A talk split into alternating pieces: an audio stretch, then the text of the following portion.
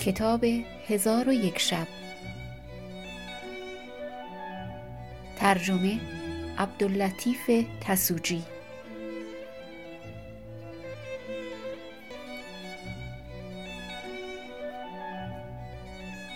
گوینده آناهیتا ترکمان.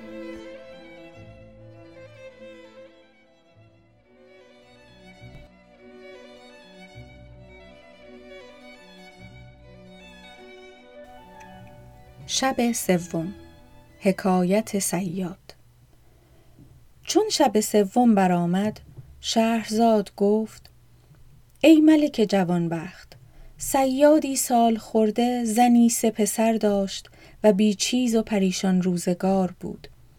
همه روزه دام برگرفته به کنار دریا می رفت و چهار دفعه بیشتر دام در دریا نمی انداخت. روزی دام برداشته به کنار دریا شد. دام در آب انداخته ساعتی به ایستاد. پس از آن خواست که دام را بیرون آورد دید که سنگین است. آنچه زور زد به در آوردن نتوانست. در کنار دریا میخی کوفته دام فرو بست و خود در آب افتاده قوطه خورد. با توانایی تمام دام را از آب به در آورد دید که به دامندر خریست مرده. محزون گردید و گفت سبحان الله امروز عجب رزقی نصیب من شد.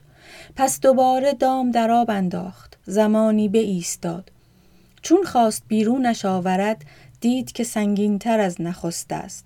گمان کرد که ماهی بزرگ است. خود در آب فرو رفت به مشقت تمام بیرونش آورد. دید که خمره بزرگ است پر از ریگ و گل. چون این را بدید به حزن در پیوسته گفت فیض ازل به زور و ضرر آمدی به دست آب خضر نصیبه اسکندر آمدی. پس خمره را بشکست و دام فشرده به دریا انداخت. پس از زمانی دام بیرون کشیده دید که سفالی و شیشه شکسته ای به دامندر است. این بیت برخاند.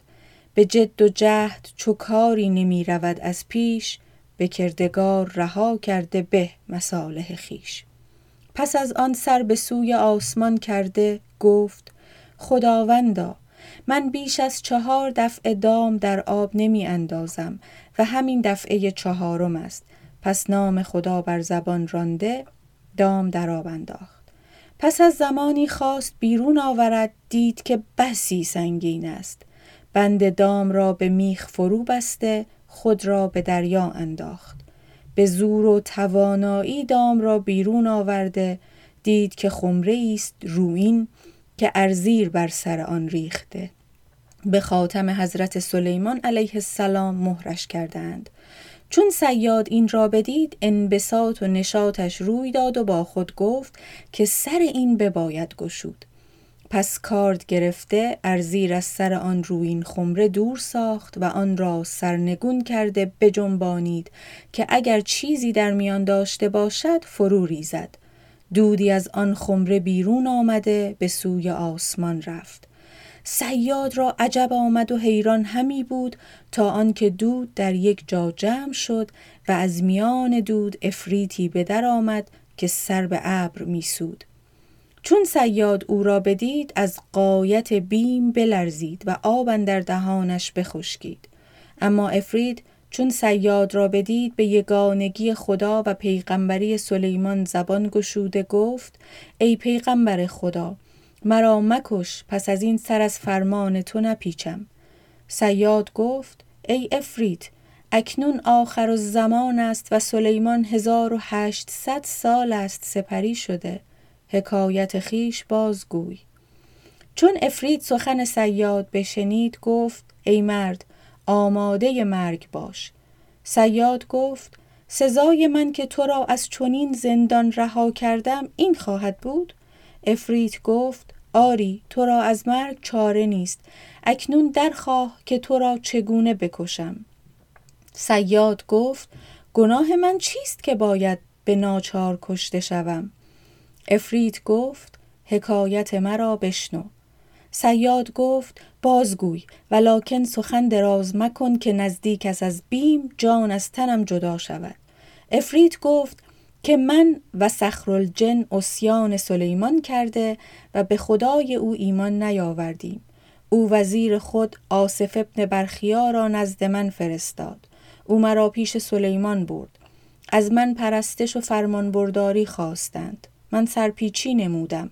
همین خمره روین را بخواست و مرا در اینجا به زندان اندر کرده با ارزیر سر آن را بیندود و مهر کرده فرمود مرا بدین دریا انداختند هفتصد سال در قعر دریا بماندم و در دل داشتم که هر که مرا خلاص کند او را تا ابد از مال دنیا بی نیاز گردانم.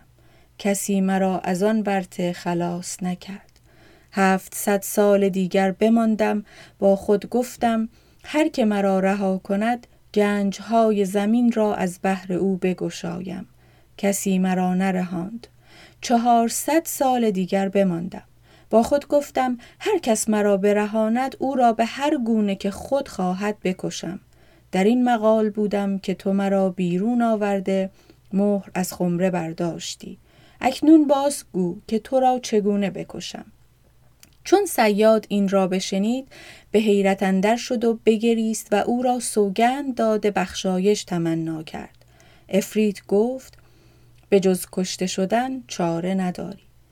چون سیاد مرگ را عیان بدید گفت ای دوستی نموده و پیوسته دشمنی در شرط ما نبود که با من تو این کنی. بر دوستی تو چو مرا بود اعتماد هرگز گمان نبردم بر تو. که دشمنی. افرید گفت در حیات طمع مبند که به جز مرگ چاره نداری. سیاد با خود گفت تو آدمی زاده هستی و این از جنیان است. تو باید در حلاک این تدبیری کنی. پس به افرید گفت اکنون که مرا خواهی کشت تو را به نام خدای بزرگ سوگن می دهم که راست بگو که تو با این هیکل بزرگ در این خمره چطور جا گرفته بودی. افریت گفت مگر تو را گمان این است که من به خمره اندر نبودم؟ سیاد گفت تا عیان نبینم باور نکنم.